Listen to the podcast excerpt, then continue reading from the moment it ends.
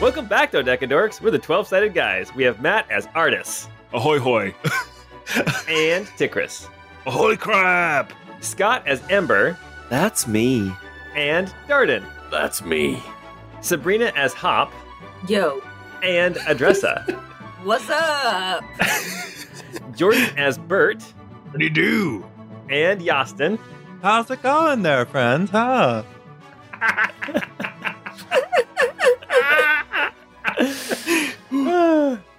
and me, Paul, as the Giant of Babel. I mean, Kefka's Tower. I mean, the statue of Iramiel.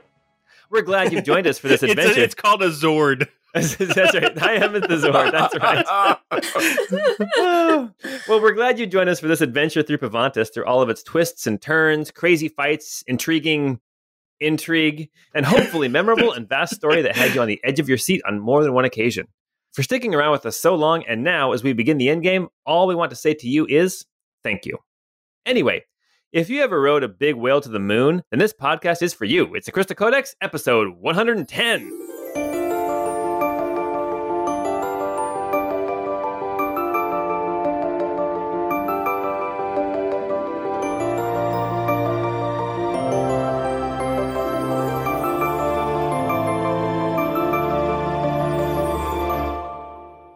I used that one before? I don't think so. I don't think so either. Did any did it ever bother anybody else that like you had the elemental crystals on the upper world and the dark crystals from underground, and then all of a sudden on the big whale there was this random crystal of flight? It bothered me that the dark crystals didn't have any kind of differences. It was like in the upper world, all the dark, all the crystals had like like fire, earth, wind, and and and water. But the dark crystals were all just, oh, this is a dark crystal. Hi ho. Lally ho! It's like lolly ho. Hey, lolly. Gosh, I love that game. I always assumed that it was like it was things like magma and ash and Ketchum and Brock and Misty.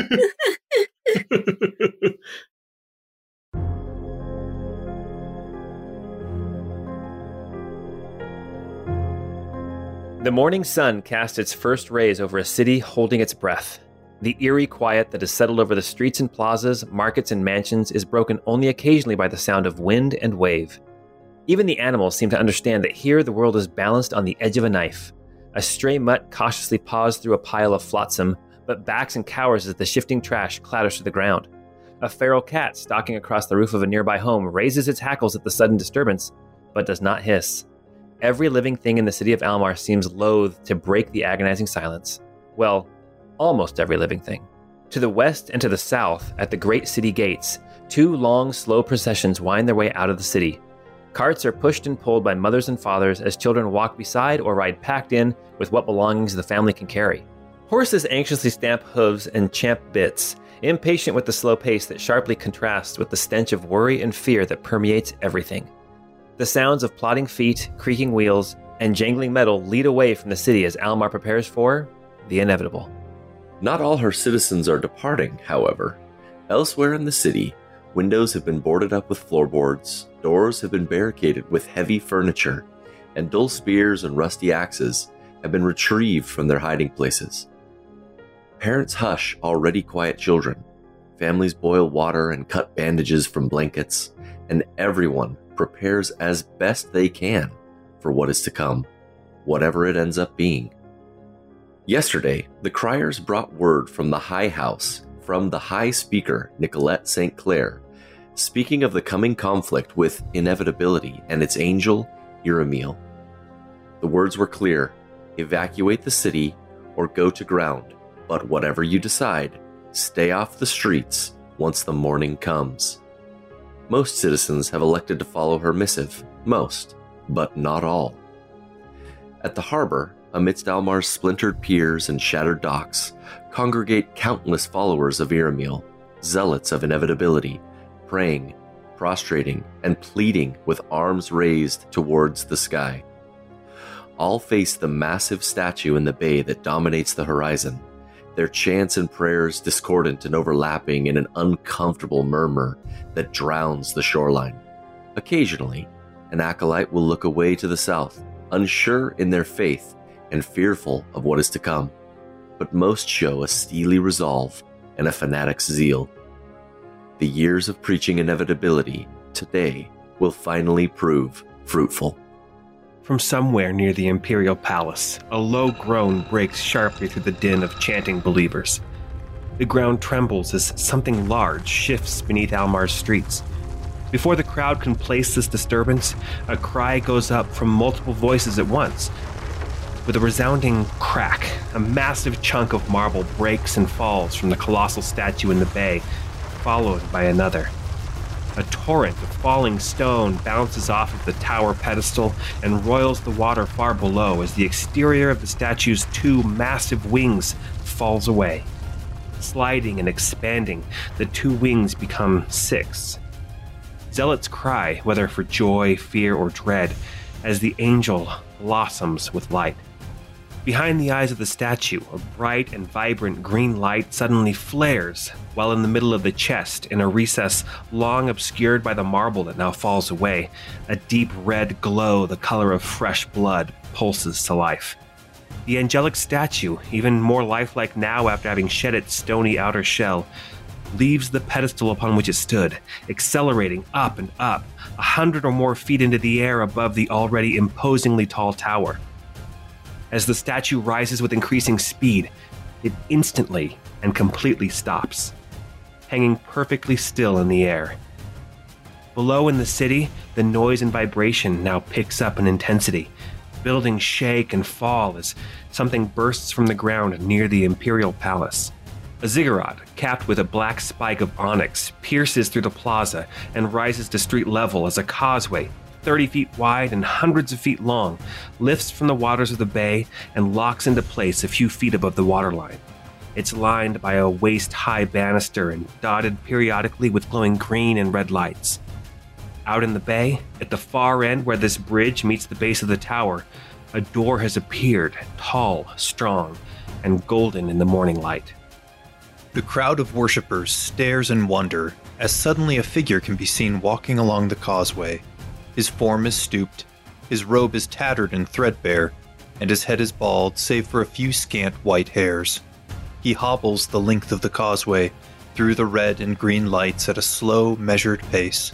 As the zealots along the shore see him and cry out, hoping to follow him towards what must be the sanctuary of the angel himself. Surely, this is why they all felt the pull to be here in Almar at this very moment. As a dozen or so acolytes push onto the causeway, they rush forward a few yards before becoming bathed in the glowing red and green lights. Before another footfall lands, they've all died. Some bathed in fire, others withered like a dried out plant. One even freezes solid only to shatter, while another disintegrates into a sticky slurry. All this, yet still the old man plods along through the killing lights, all the way to the tower's golden door. The crowd, once exuberant, is now perplexed. Why had this man been allowed into Iramiel's presence and not them? What sin had they committed? Casting their eyes to the statue for some answer, some clue as to what Iramiel would have them do, a woman calls out. Her gaze is not up but behind. At the foot of the causeway, having seemingly appeared with the rising ziggurat, stand eleven figures warriors by the looks of them. A tall, red haired woman brandishing an enormous axe stands beside a slight man holding a glowing dagger and a strange bladed disc. An old man and an even older man, both in blue military coats, stand surrounded by a smattering of swordsmen and what appear to be a librarian? Confusion becomes purpose when, as if with one mind, the mob of anxious, pious acolytes decide that these new arrivals must be stopped. None are more deserving of reaching the tower than us, a man shouts. Surely least of all these blasphemers, who look set on disrupting Iramiel's victory. With a roar, the crowd surges towards the foot of the causeway and the awaiting warriors. It's pandemonium below, while the sky above remains relatively calm, save for a handful of airships and several huge birds of prey bearing riders. As the last of the stone veneer falls, revealing the angel's form beneath, one airship, ancient looking but graceful, and the four avian mounts break off and make for either side of the statue to deliver their passengers. Before they reach their destination, however, a deafening sound between a cracking and a tearing splits the air. Just as the airship and the birds deliver their passengers onto the right and left shoulders, the sky itself rips open in countless places, revealing behind it glimpses of light and blackness, stars and clouds, and countless celestial entities clamoring for entry into the plane known as Pavantis. In a burst of speed, the airship takes evasive maneuvers while the birds, agitated and aggressive, launch themselves at the beings from the sky. The ultimate battle of the war with inevitability has finally begun.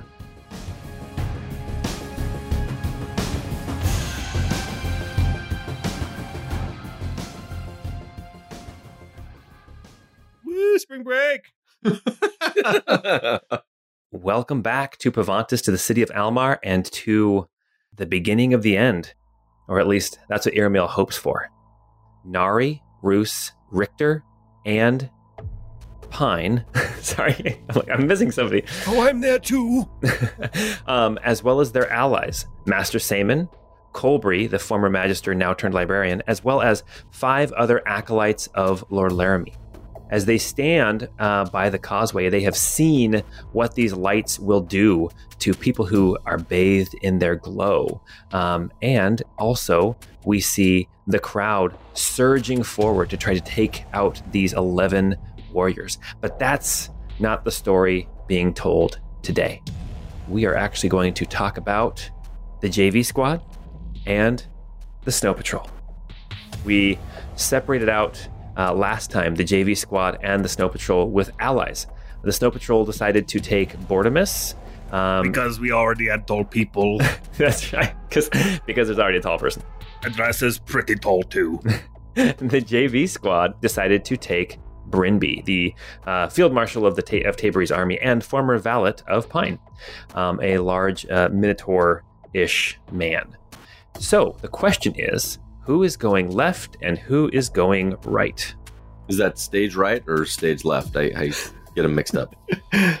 Honestly, it is all right because either way you look at it, one of us gets to be on the right side, which is the correct side. I think we were all fighting over that. As the Ripper birds Wanna know something funny? I never knew what my right or my left actually was. I always get them mixed up. Get them back. It's all That about is- perspective anyway. That's hilarious. you guys- You make them put their hands out, and whichever one makes the L is the lift, and whichever one makes the R is weird because your hand shouldn't be making an R. Maybe you got mangled fingers. Should be making a fist. Uh, Always a feast. always the Stormfist, yes. Um, all right. As the Ripper birds drop off the Snow Patrol onto the statue's right shoulder, the Allele Eagle pulls up its rope ladder and pulls away as the JV squad, Bert and Hop, Ember and Artis, as well as Brinby and a, falcon wolf named Ginger, uh, land on the statue's left shoulder. Why don't we have a member of the Snow Patrol and a member of the JV squad roll initiative? I mean, I can roll initiative for the uh, JV squad. That's a 13 from Artis. That's my Artis voice. Darden got a 15 for the Snow Patrol. Snow Patrol, it is. On the Angel's right shoulder, we have Ticris and Adressa, Yastin and Darden, Sir Bortimus, and Twitchy, the mechanical rabbit. You all leap off of your Ripperbirds as they go flying up into the air to uh, attack some of these angels, these celestial beings that have been uh, emerging from these rips in reality. Um, the Ripperbirds are doing well. They seem to be attacking as a pack and staying close together, ripping these feathered and flaming figures that have been uh, entering the world of Pavantis, hell bent on, well, not hell bent, um, he- heaven, heaven bent, Heaven bent, yeah. heaven bent on keeping you guys from uh, stopping inevitability. As the snow patrol lands on this uh, this shoulder, uh, kind of a little bit dispersed, uh, before anything can happen, you guys can see there's a doorway leading into like the trapezius area of the statue. That's uh, it looks like it's a, a well-built door, um, ancient in origin, very similar to the facility deep down in the Glass Mountains, as well as to the facility underneath the Temple of Erdos up in the mountains in north of Tabri. This very finely made um, metal door that looks like it slides in like a pocket door. Um, it is uh, there kind of leading into the rest of the statue. As you assess what's going on, you hear the screeches of the ripper birds, you hear the thrum of cannons and bullets and arrows flying up in the sky above you as more and more airships have uh, leapt into battle, including the Angel's Might soaring high up above. Um, you gather yourselves just in time for two rips to open in reality as four massive angels fly out of these rips. They are feminine in shape, but they are made of flame and fire. They have um, these large wings that are uh, similar to Saros, only there's a little bit more substance to these angels. They have more of a physical, human looking body, um, and yet there's something very fiery about them. Coming out along with them, you actually see two angels that are much smaller but are heavily armored in plate armor. Um, so you have two of these fiery angels to the south and two of these fiery angels to the north, and the snow patrol is spread out in between. And we are going to roll initiative.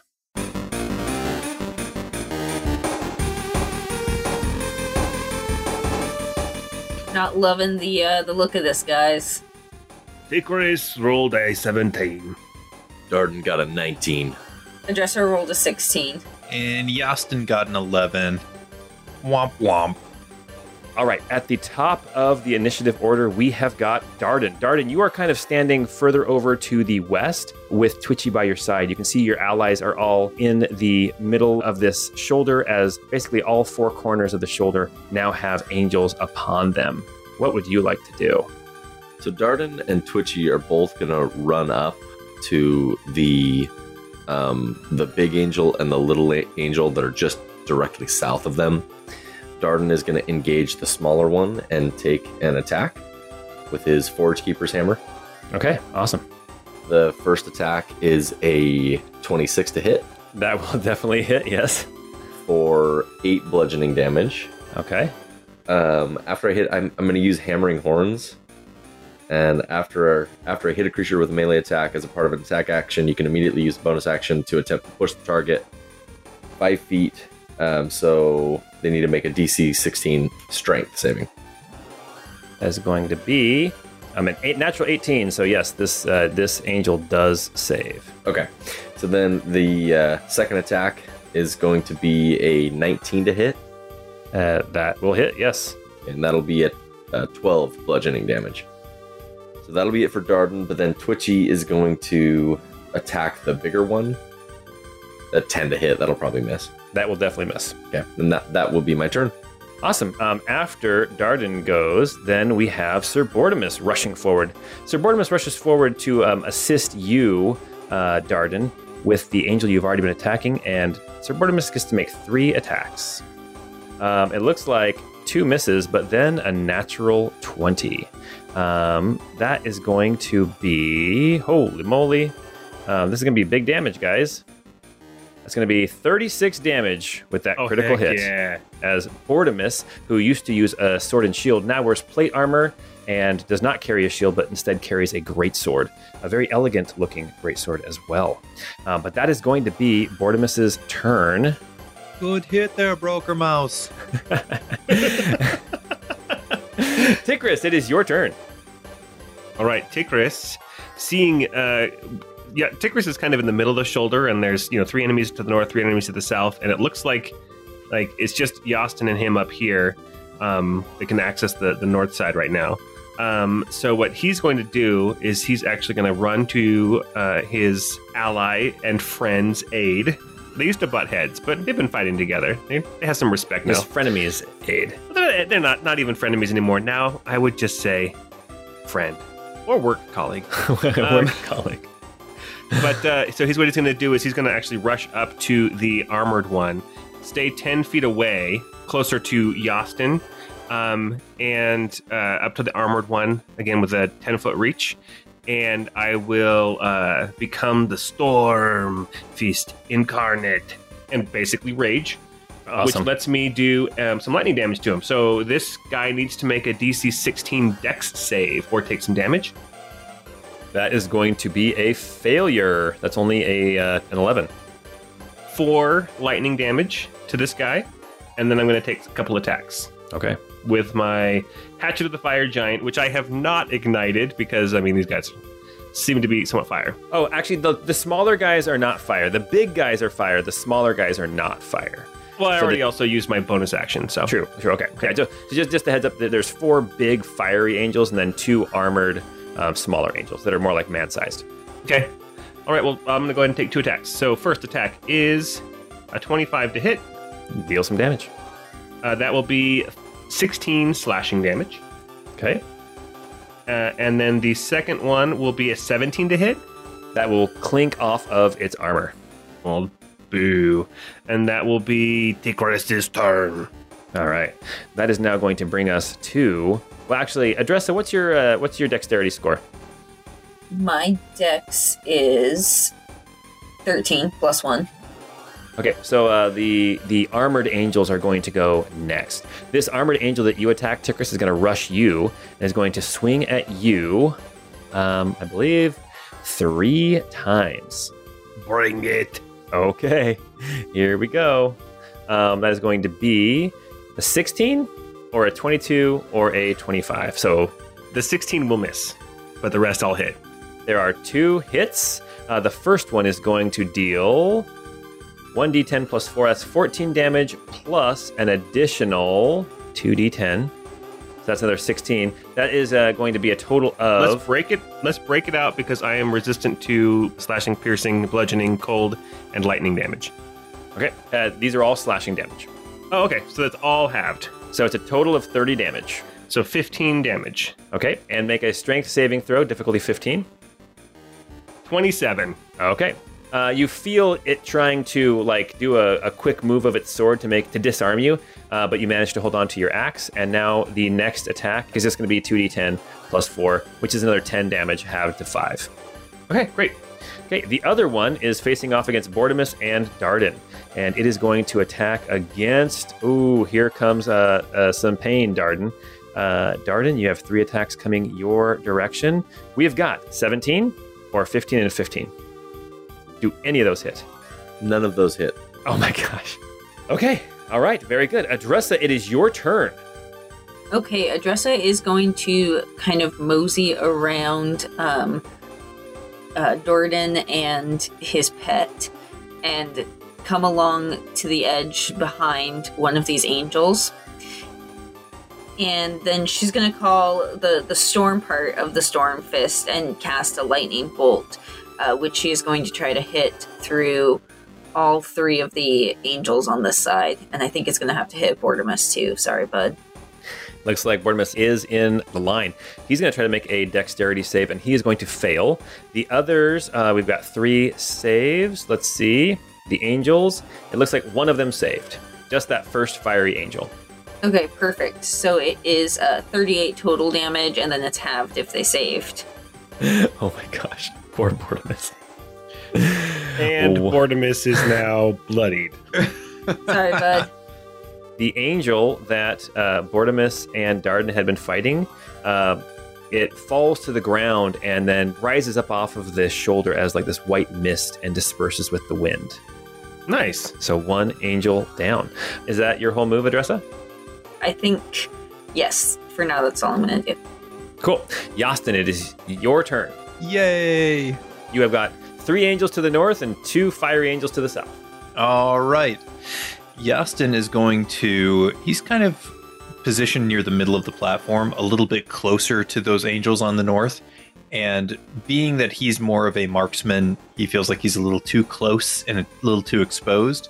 So he's going to move a little bit back towards the larger group that's fighting to the south, where Adressa had just launched her lightning bolt Okay. and he'll move down, but he doesn't want to leave uh, Tikris alone up there, so he will turn around once he gets into position and he will say, Phobos, Demos, come, I need your aid. All right. We're going to summon some wolfy boys. We have so many pets, guys. We do. I love it. I love it. We're like a shelter or something. All right. Uh, Phobos and Demos. And we're going to we're to position them to be flanking our boy Tikris. Suddenly, there is a massive wolf to the left and a massive wolf to the right of our man Tigris.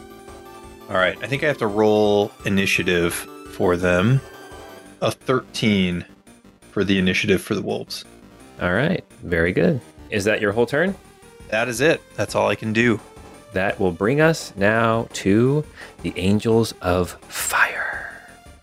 The fiery angel that managed to make the save is going to turn on Adressa. Adressa, there are two attacks coming at you. These fiery angels, they have in their hands, they have a sword, and it looks relatively mundane. And then they have what I'm calling a mongaush, a dagger in the other hand that has a big flame coming up off of it. Um, the first attack, as it swings at It's you. too bad Pine and Richter aren't there to tell you how to really pronounce that word. Yeah, I don't know how to say it. Main gauche. Main gauche. Ma gauche. Mongosh. Okay. Anyway, um, fiery dagger coming at Adressa first, and that is going to be a 16. That'll hit.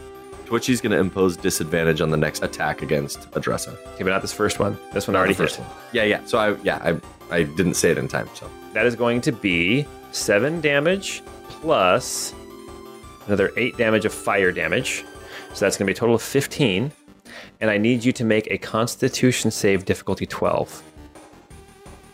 Oh my gosh. Okay, so I rolled a nat one for three, but I am going to use my uh, my luck and try this again. Uh, come on. Okay, there we go. That was a fourteen. So, whew. Okay, you felt not only did this uh, this blade uh, burn, but it also it something about it caused your blood to freeze. Um, not like cold damage, but just like you felt your body slow down, and you felt this paralyzing effect almost take hold. But you managed to shake it off because you are lucky. Here comes is it the an next. icy hot blade? yeah, exactly. Who, who is this? Shaquille O'Neal? I'm also going to use some stones endurance and uh, uh, take off a little bit of that. Well, most of that damage. Fourteen of that damage.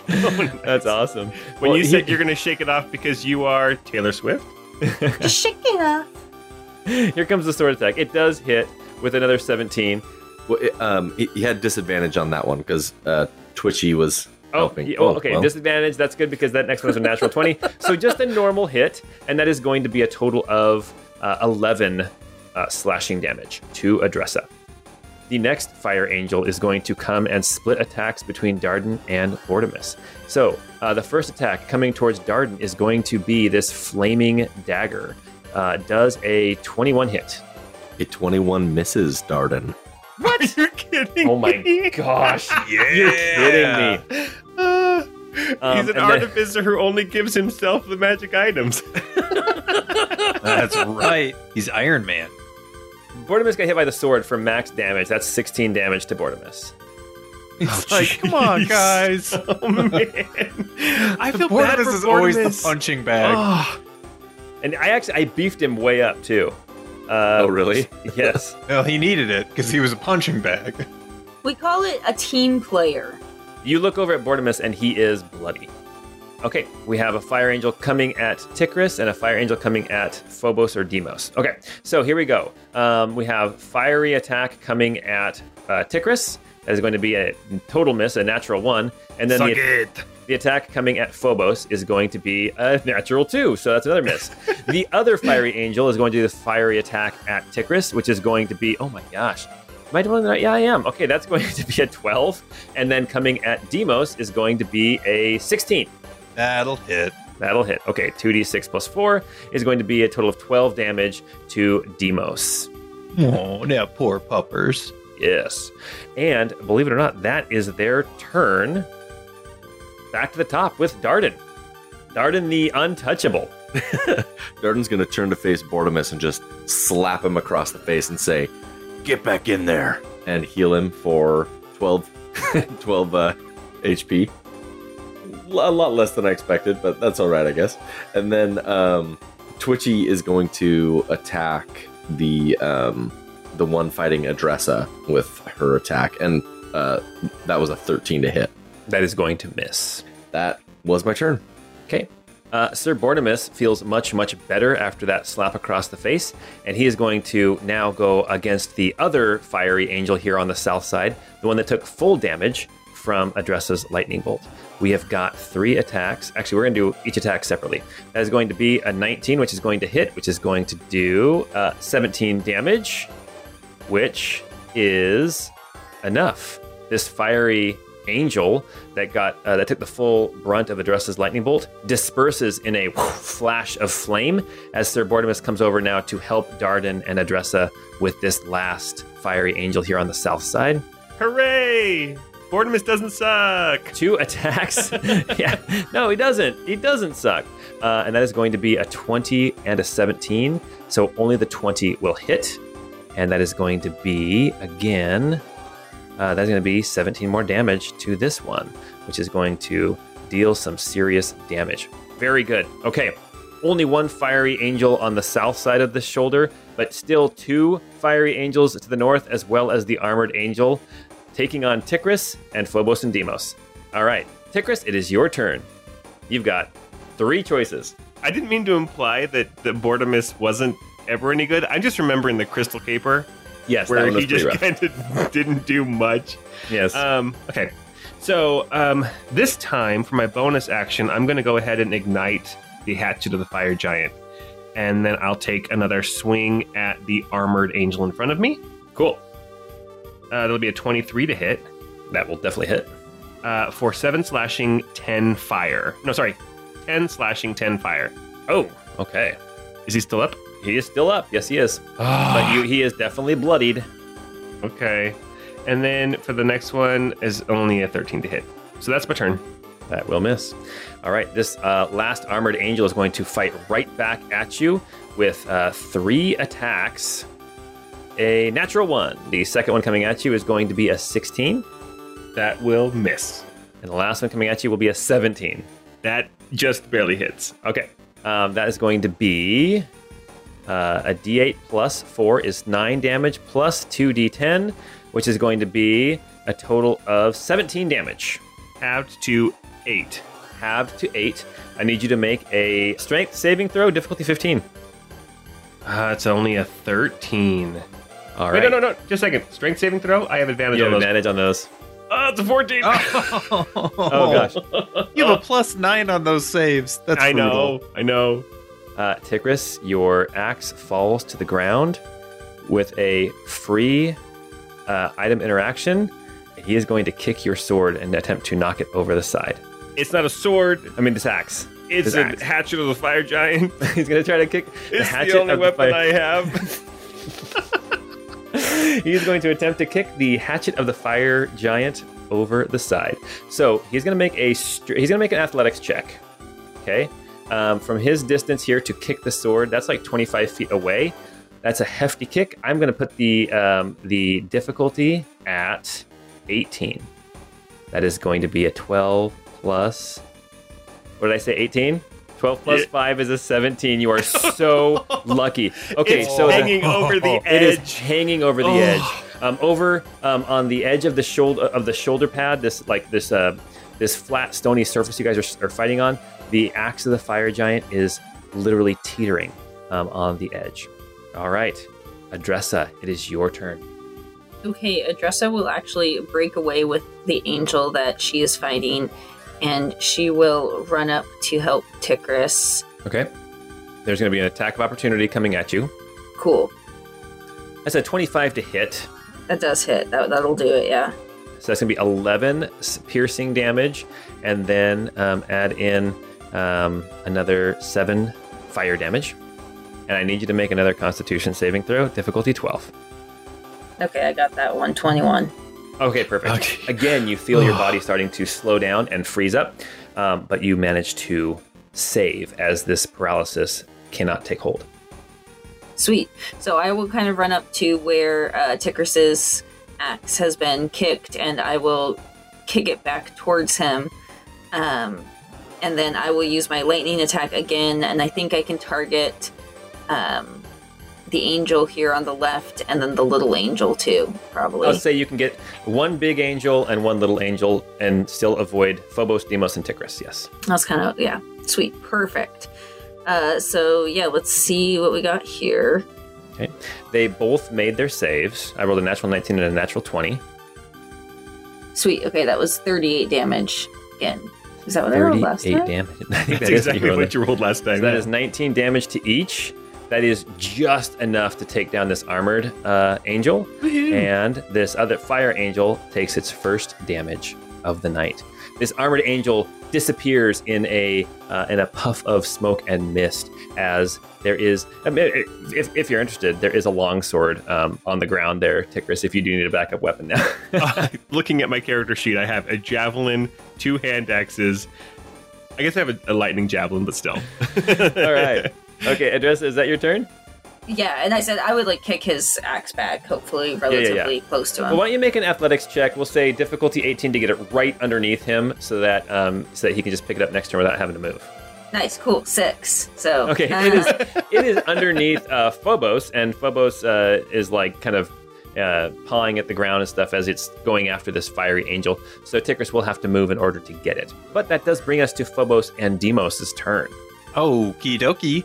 So we'll start on the left with Phobos. Um, Phobos is just going to go ahead and make an attack against that uh, fire angel that's directly in front of it. Um, I think he will have pack tactics because of everything that's happening here in the scrum. Oh yeah, 100%. So, uh, 21 to hit. That will definitely hit. All right. And Actually, it's surprisingly close to missing, but yes. and then that's seven damage. Okay. Um, and he will need to make a DC 13 strength save or get knocked prone. Okay. She is knocked prone. Ah, she. Okay. Yes, yes. Very cool. Um, that's it for Phobos' turn. Now we'll have Demos go ahead and make an attack at the angel uh, just directly in front of Demos. The untouched angel. Uh, 23 to hit. Let's see if we get the critical. Untouched by an 21. angel. it's Roma Downey. I don't know. Once touched, I didn't think you could be untouched. Oh, Ayo. Um, so 23 to hit for that one. Don't do it. That'll I'm hit. an angel sent by God. Gosh, I forgot all about that show. For all you listeners who are younger than 40, Touched by an Angel was a story about two angels that went around telling people not to like watch porn and cheat their employees and stuff. So Demos did 10 damage, and that fiery angel will also need to make a DC 13 strength save or get knocked prone.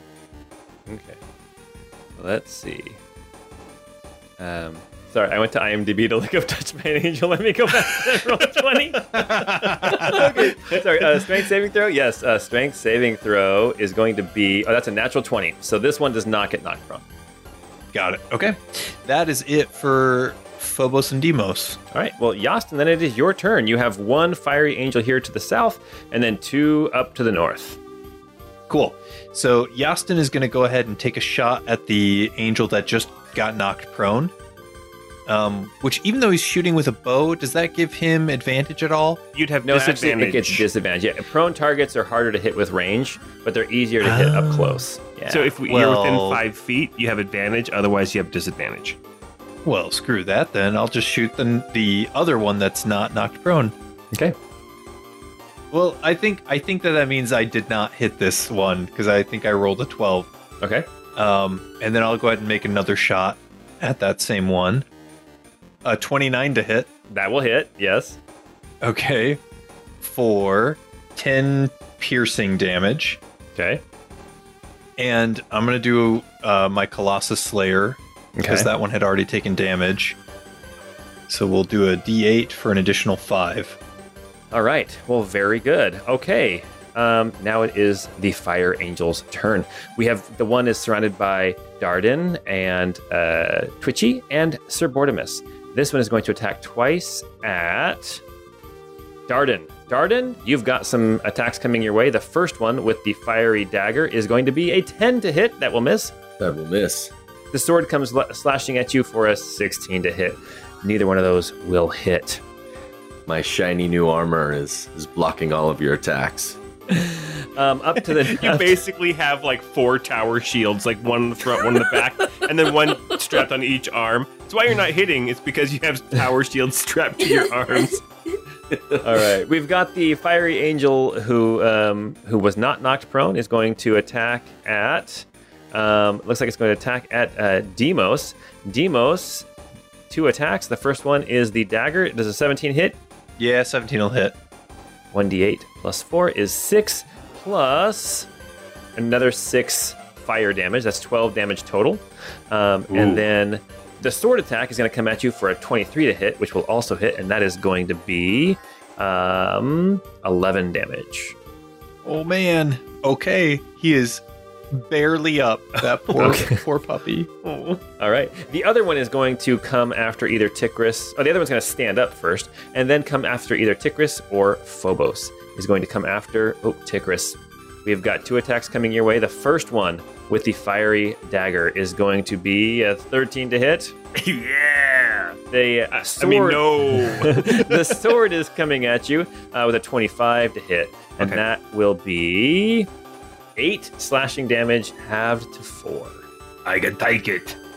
Gosh, I love barbarians. I really do. well, that's going to bring us now back up to the top of the round with Darden. Darden, you've got one fiery angel here to the south. Yep. So Darden's gonna attack it with his Forge Keeper's hammer. The first attack is a 28 to hit That will hit. for 14 bludgeoning damage. That is uh, very impressive, and this angel looks to be dispersing, um, kind of flickering and flaring uh, with sparks and embers coming off. Wait, embers on the other shoulder. Never mind. The- then a uh, 15 to hit for his second attack. I'm assuming that one misses. That will miss. Yes. Then I'll have Twitchy. We'll see if we'll see if you can do it, Twitchy. Nope. It's an 11 to hit. Now these uh, these fire angels actually have an AC of 19. Okay. Something Okay. about the way they move really, really quickly. All right, it is Sir Bortimus's turn. We have got one attack coming first, and that is going to be oh, that is a 19 to hit. That will hit, and it doesn't matter what the damage is, but we're going to do it anyway because it's fun. That's going to be 18 damage to this fire uh, angel, and that is the other fire angel on the south side of the shoulder is down. Sir Bortimus is then going to take his moves 4, 10, 15, 20, 25, and 30, and he is going to approach Demos. Um, let me think about this for a second. He'll attack Demos. Why not? Oh, well, he can't do it. Never mind. He's got one more attack. I was thinking he's got lay on hand. He's got a pool of lay on hands, but he can't do it because he already attacked, and he actually has three attacks. So he actually, you know what? He's actually going to pull out a javelin and he's going to hurl it at the fire uh, angel that is attacking Demos, the one that laid waste into Demos last time, and that is going to be exactly a 19. Oh, nice. No, never mind. Never mind. That's, a, that's an 18. Never mind. It's going to miss. All right. Bortimus's turn is up, and Tikris, you are. Wait, didn't up. you just say he has three attacks? He's got one javelin. Oh, okay.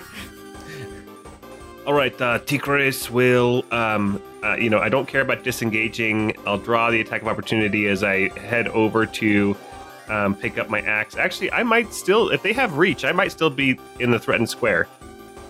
Um, they do have reach. Okay, so then I don't draw an attack of opportunity because I'm still within 10 feet of them, Oh, that's true. of both of them. So I'll pick up my axe and then I'll move right back to where I was.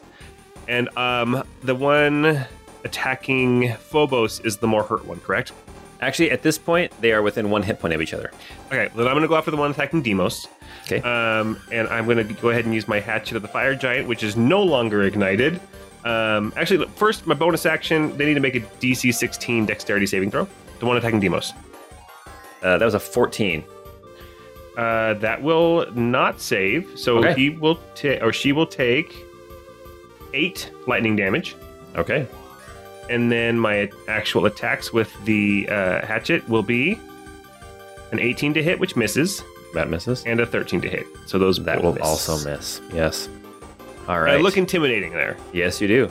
Yes, you do. That brings us now up to Adressa. Adressa, you've got two fiery angels here attacking um, your boyfriend. It's complicated. It's not really the time to talk about it. well, when is the time to talk about it? You know my feelings. my cape blows in the wind dramatically. Oh my gosh, Oh, that's so great. Uh, Um, oh yeah, Adressa will step up again uh, and once again use a uh, lightning bolt spell to hit both of the two angels here. Okay, And so then you make dex saves again. Yes, That is going to be uh, only the one attacking, um, only the one on the right, the one attacking Demos uh, saved. So how much damage is that? 25, 25 half to So- 12. 12. Yeah. Okay, so you've got two fiery angels. Both of them are hissing and popping. The one on the left that's been attacking Phobos is literally almost insubstantial. The one on the right um, looks to be a little bit more substantial still. But that is now bringing us to Phobos and Demos' turn. Okie dokie. Well, let's start with Phobos, who will try to attack that weakened one that's directly in front of her with a uh, on only an, a 10 to hit. With advantage, though, because of pack tactics. Oh, with pack tactics. Thank you. Uh, 17. Still not That's gonna miss. Yeah. Oh, okay. And then we'll go to Demos. Demos will attack the one in front of him. A 12 to hit, 10 to hit. Yeah, no. So even with advantage, Demos fails to connect. All right. Well, that brings us now to Yostin. And following Yostin, we will have more Fire Angel attacks, and Demos may not be able to survive. All right. Yostin, what are you going to do? All right, Yostin is going to take aim at the fire angel that's attacking Demos. Try to save my beloved puppy. A 23 to hit. Yeah! All right. Damage will be 7 piercing, but we'll go ahead and use the Colossus Slayer to add a d8 to that. Actually, actually, you know, I'm going to use one of my abilities here, which is my Piercer ability, which is once per turn. I, when I hit a creature with an attack roll, I can re-roll one of the attack's damage dice, and then use the new one. So since I had rolled a one for the damage dice, I'm going to go ahead and re-roll the d8, and I rolled a two. So Which is So you instead of seven literally damage- doubled it. that's right. I doubled my 100% damage. success rate.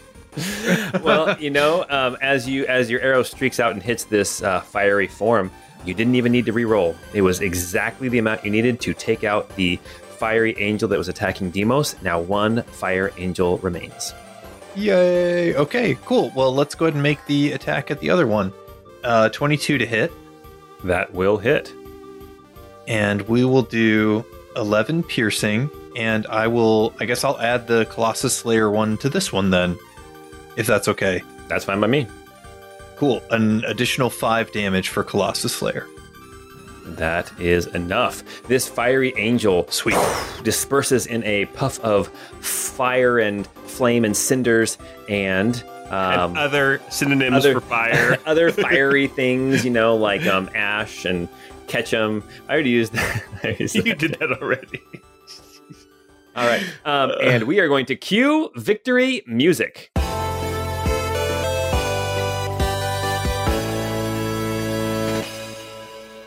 Yay! All right. We have got the um, Snow Patrol has just finished their battle on the uh, right shoulder of this Angel of Iramiel statue. Tikris will uh, will axe in hand walk over to Adressa and uh, clasp her by the hand and say, "Thank you for saving my axe.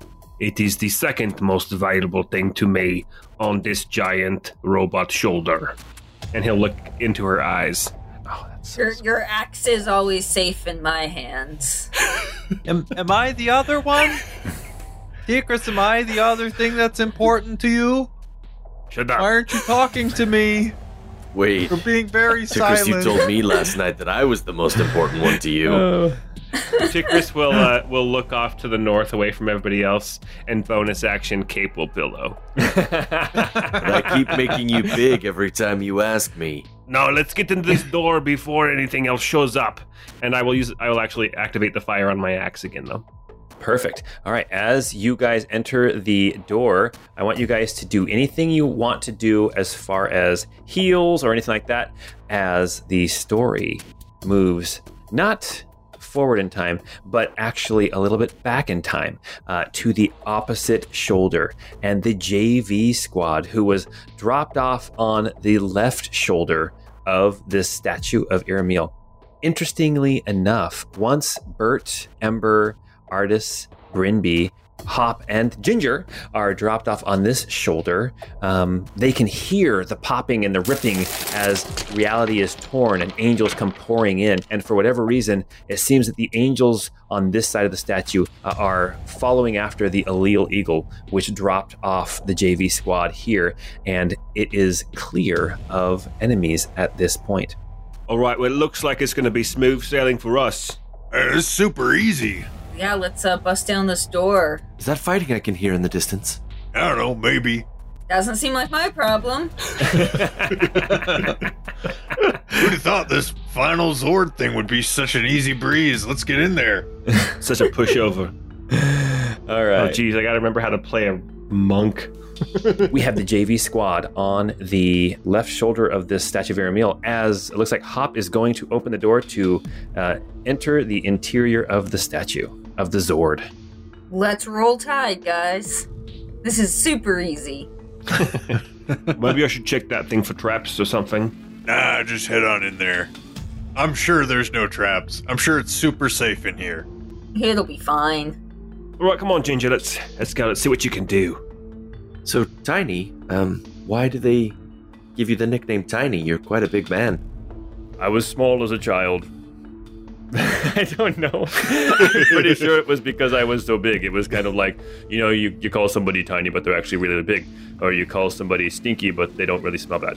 Oh, is that why everybody called me stinky when I was? Everybody was always like, "Oh, you stink so bad." No, I'm, I'm pretty sure you were actually stinky. I mean, I was raised on a pig farm. That's right. All right. Uh, you see this door going into this kind of the trapezius, the kind of the upper shoulder area um, of the For you non-medical people, if you lift, those are the traps. There are traps. Oh no, we should have searched for traps. All right. Uh, the door is opened, and who is going in? Oh, Hop's rolling right in. Okay, perfect. Confidence. We'll say that everybody is kind of lined up as the door opens, and now you can see inside. We are going to roll initiative as tears open in the fabric of reality, and there are now angels pouring into this chamber as well.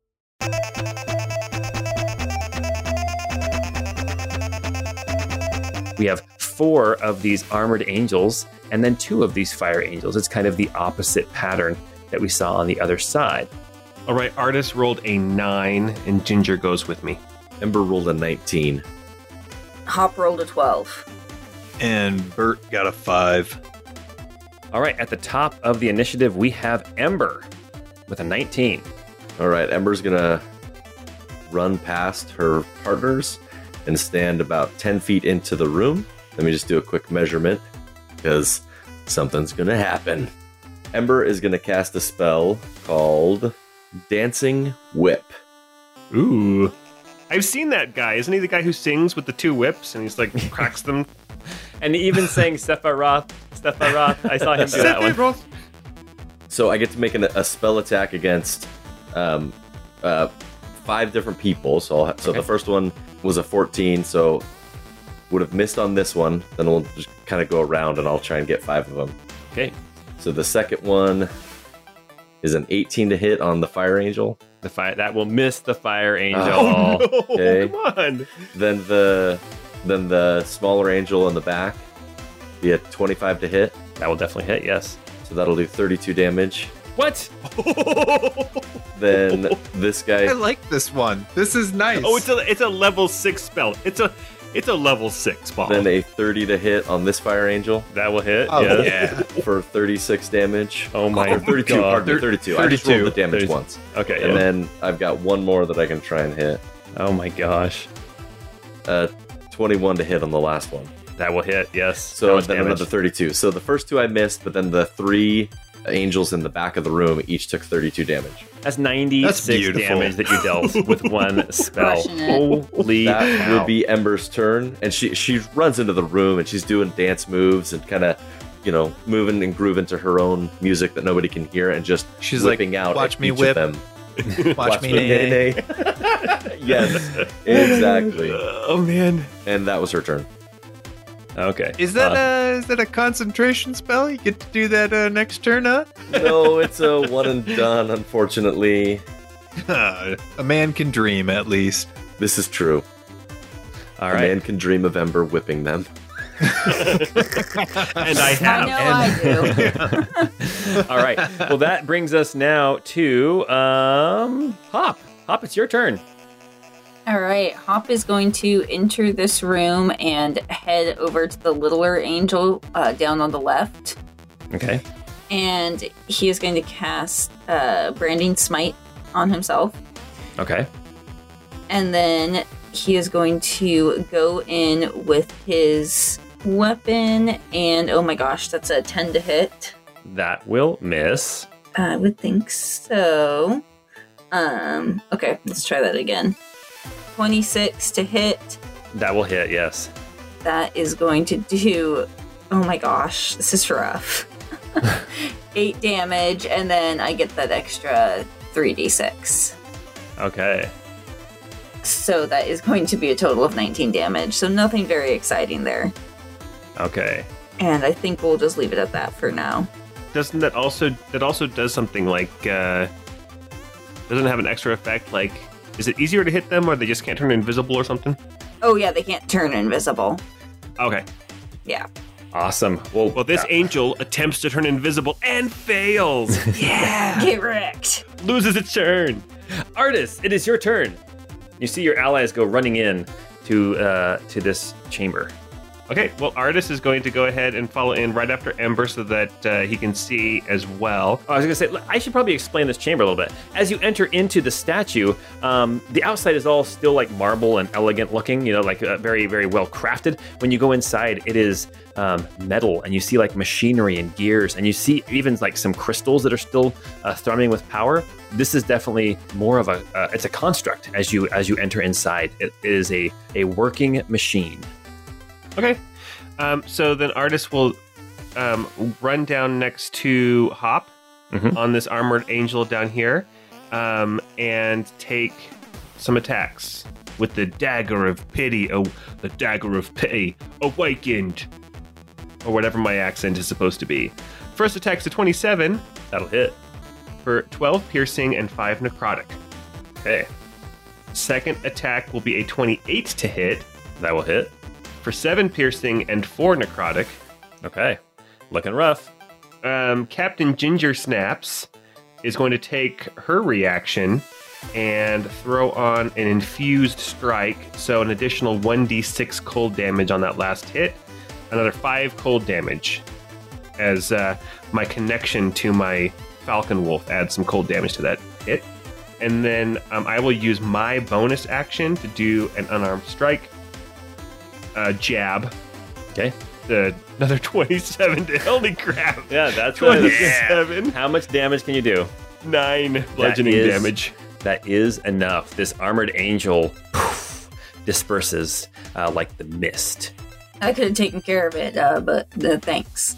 And then right after me, Ginger will just come in and kind of just hang out right behind me. Uh, she's still a little um, timid and small to go up head to head against these guys. Okay.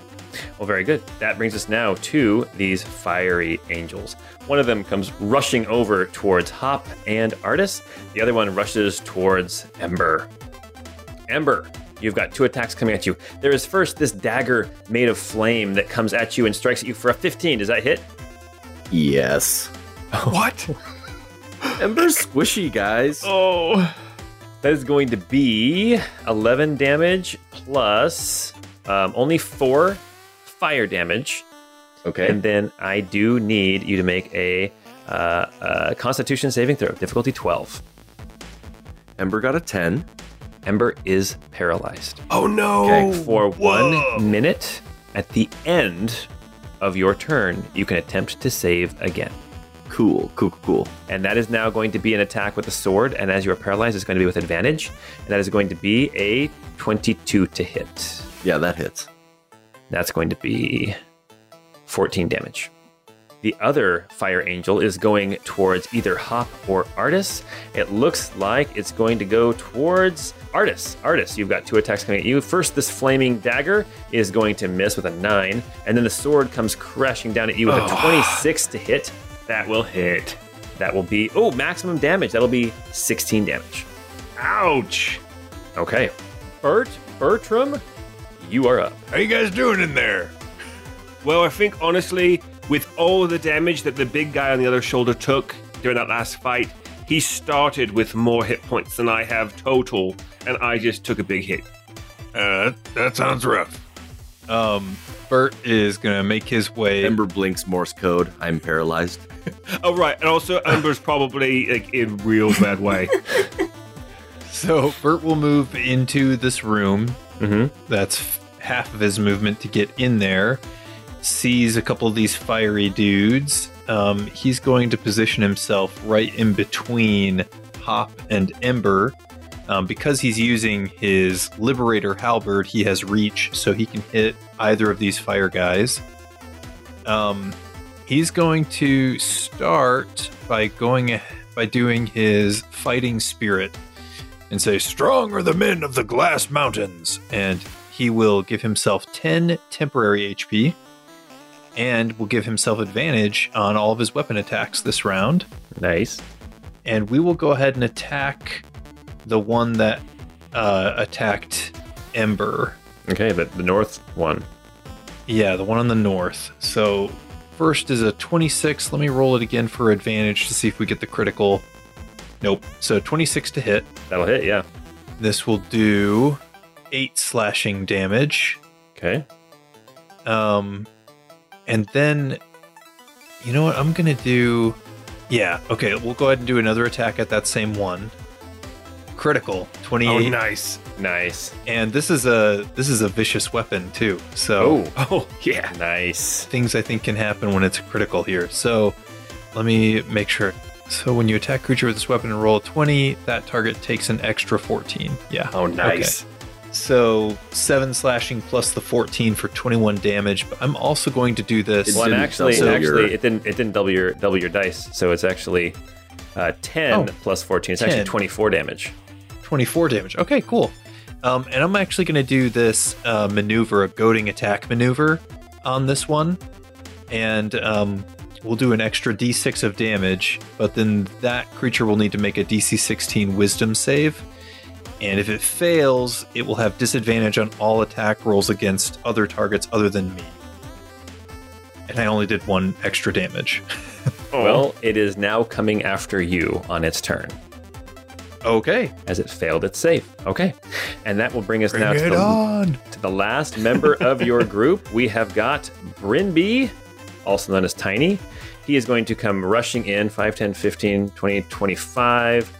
Uh, he's going to stand kind of between this fire angel to the north as well as this armored angel that has not moved yet. Um, and he is going to make his attacks against the armored angel that has not moved yet. That is two attacks from Brinby. Uh, that is going to be a 22 and a 28. Both of those will hit. And that is going to do 2d6 plus d8. That's going to be 12 plus 5 is 17 damage from the first one. And from the second one, that will be 14 plus 5. That'll be 19 damage for a total of 36 damage. And as a bonus action, Brinby will raise up his sword and he will call out to Bert and say, Hit him again! And Bert, if you want to, you can burn your reaction to make a weapon attack right now. Yeah, let's do it. Okay. Um, ah, only a 10 to hit. Okay. Do you still have advantage though because of your fighting spirit? I believe you do. Uh, let me see what it says. Until the end of the current turn. Oh, okay. So no, you So my guess is to the end of my current turn. Correct. Okay. Well, that will do it. We now have the armored angels moving up. One is going to continue to is going to start attacking Brinby. Another one is moving up to either take on. Well, let's be let's be honest. It's going to go after Ember, the paralyzed um, form, and the other one is going to come and attack at Artis. So three attacks coming at Brinby. Um, that's going to be 15, 16, and 9. All three attacks will miss Brinby. Um, Artis, you have three attacks coming your way. Wait, they're, they're all coming at me? Yes. Oh, Only jeez. one will hit with a 22, Okay. um, and that is going to be d8 plus 4 plus 2d6. That's going to be 10. Uh, that's going to be 14 damage from the one hit that got you. Okay. All right. Damn. Oh, jeez. Okay. And Ember, three attacks coming your way with advantage. Yeah, this is brutal. First one is only a 14. That misses. Second one will definitely hit with a 22. Okay. And the third one will hit with an 18. Okay. So we have two attacks coming your way. The first one is going to be um, 14 plus 4 is going to be 18 damage.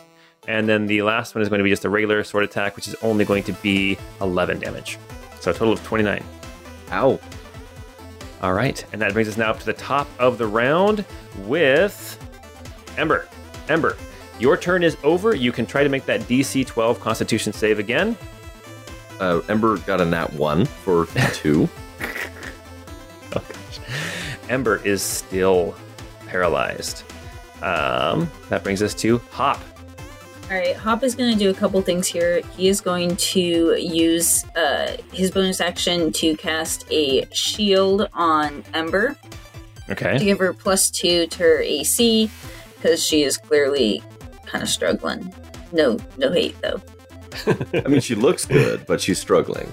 She's just struggling. Yeah, he's gonna kind of uh, slip past here and um, put his hand on her and give her a little bit of uh, restoration and end her paralyzation. Oh, Just kind of smack Nice. her around a bit. Ooh. Wake up. It's weird for Oh. her to be on the receiving end of the uh, smacking around. Exactly. Ooh. I kind of like that, Hop. oh, nice. All right. Well, Ember is back up and in the fight. Artis, it is your turn. You've got a fire angel in front of you, and you've got an armored angel kind of just to the south of you. Oh, great. And it's just me. It's just you now. Well, Bert is, Bert is still within range of the fire angel, and so is Hop. okay. And so, uh, trying to remember the armored angel and the fire angel both were hit by that uh, the whip earlier, yes, they right? were both hit by the whip. They both are hurting. Uh, they're both definitely bloodied. Okay. All right. Then I'm going to go after the ooh, the fire angel's the one that paralyzed, right? No, the armored angel's paralyzed. No, Nope, the fire, fire angel's angel. paralyzed. Okay. Yeah, they've got icy hot daggers. I'm gonna go after the fire angel. Um, first attack with my dagger of pity will be a 23 to hit, nine piercing, one necrotic, and Captain Ginger Snaps is gonna use her reaction to add the cold damage to this one. And how much cold damage? One. Okay. So that's a total of 11 damage for that first attack. Second attack, dagger of pity, uh, is a 29 to hit. that will hit. Jeez. So close to crit. Uh, 10 piercing and additional one necrotic. as this angel disappears in a puff of smoke and cinders and um, And fire and and flame. fire and sparks and, and sparks. and catch him. Jeez, stop with that, man. okay, um, you've got. I think you got a bonus action to make another attack against this armored angel if you want to. I do have a bonus action. Actually, I'm going to go ahead and uh, use one point of my adrenaline uh, to give it the old one, too. Yeah, and just you know, the armored angels actually have worse AC than the fire angels for some reason. Okay. All right, so I'll start with a, I'll start with a uh, cross Okay, for 25 to hit, that'll hit. uh, for nine bludgeoning, and then a hook Okay, for 22 to, to hit, that'll hit. or 11 bludgeoning.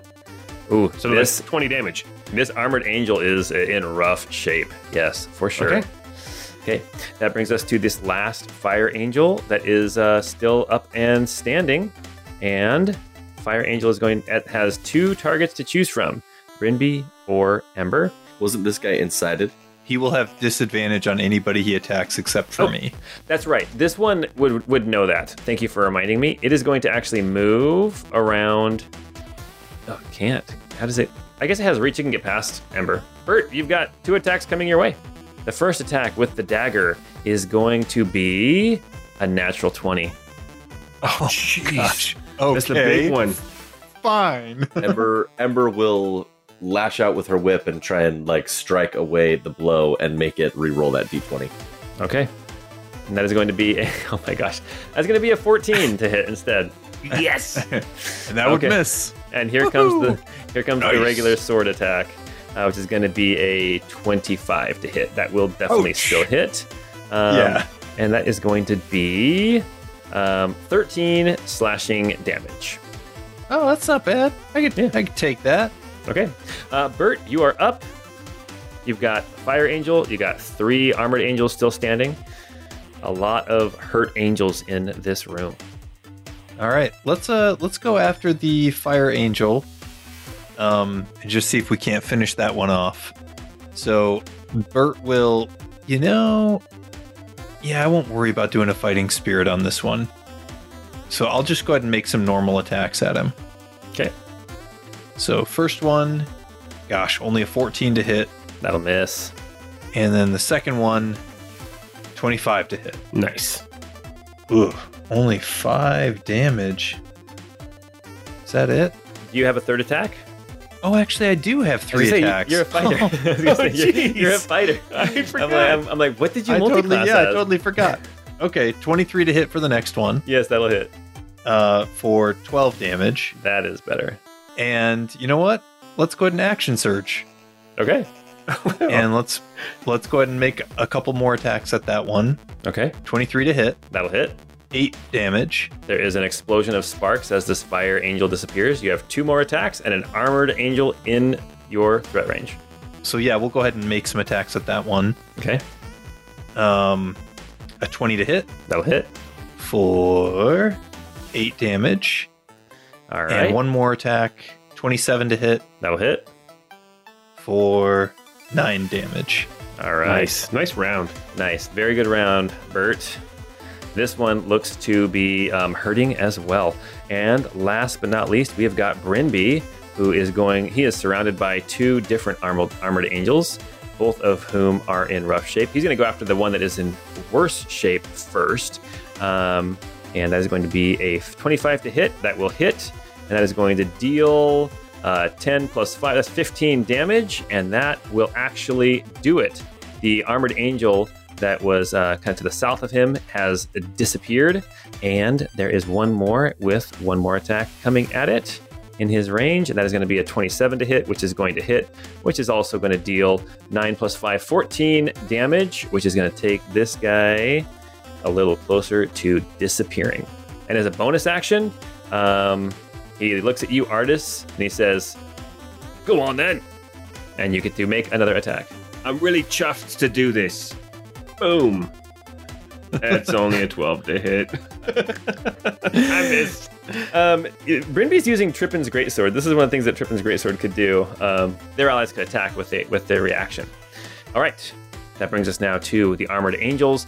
Um, Artis, you're the only one in range, so we've got three attacks coming at you. Um, a oh my gosh, 14, an 11, or a 10. I think all those miss. I think they do.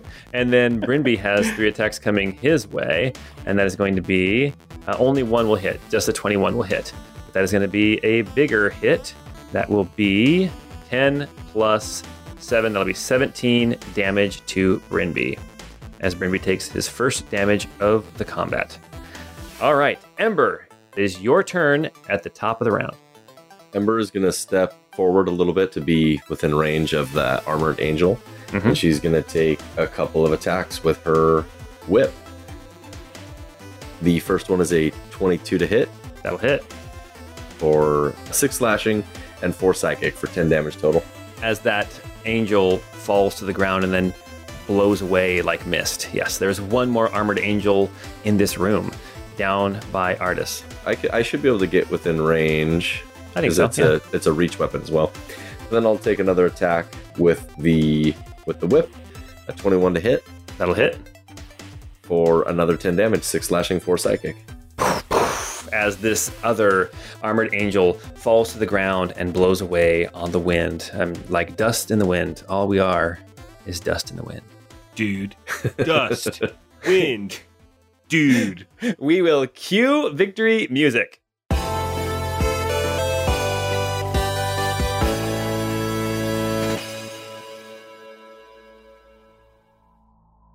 I was quoting Bill and Ted. I crushed it, guys. You're welcome. Seriously. I, I definitely appreciate you, Hop, for getting me back in there. Somebody had to do it.